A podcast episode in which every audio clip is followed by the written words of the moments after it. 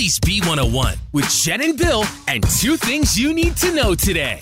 Two things to know, sponsored by Matt Blatt, Chrysler Dodge Jeep Ram Philly Auto Mall. Number one, Josh Harris, an investment group led by the 76ers co owner, has reached a preliminary agreement to buy none other than the Washington Commanders, the Eagles' rival from Daniel Snyder. Uh, Harris's group would buy the team for just over $6 billion, and the deal has not yet been officially submitted to the NFL. Meantime, the Sixers do start their postseason tomorrow night at home against the Nets. Their theme this year, For the Love of Philly. Ooh, I like that. And number two, police, they are still looking this morning for the person who broke into a truck. This happened two nights ago that was parked in a Walmart parking lot in the Northeast and stole $100,000 worth of dimes. Hmm.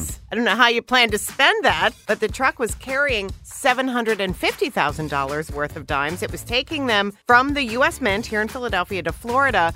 Apparently, though, the driver of the truck is believed to have parked it there in the lot so that he could head home to get some sleep before this very long trip. The robbery was discovered yesterday when dimes were just found like scattered. They were all over the parking lot, hmm. right off Franklin Mills Circle. I mean, it's not like you can go to a Coinstar and say, you know what, I'm going to cash this all in. Exactly. Unbelievable. Can you imagine these thieves are carrying these dimes from the truck to their car, spilling them as they go? It's like leaving a trail of breadcrumbs. Seriously, they're going to catch these people. You know why? Because somebody's going to drop a dime on them. Oh my God. Dime them out. You knew the dad joke was coming. It writes itself.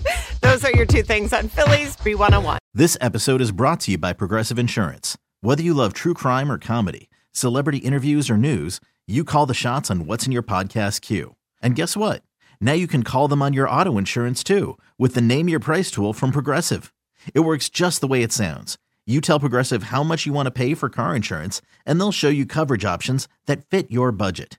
Get your quote today at progressive.com to join the over 28 million drivers who trust Progressive. Progressive Casualty Insurance Company and Affiliates. Price and coverage match limited by state law.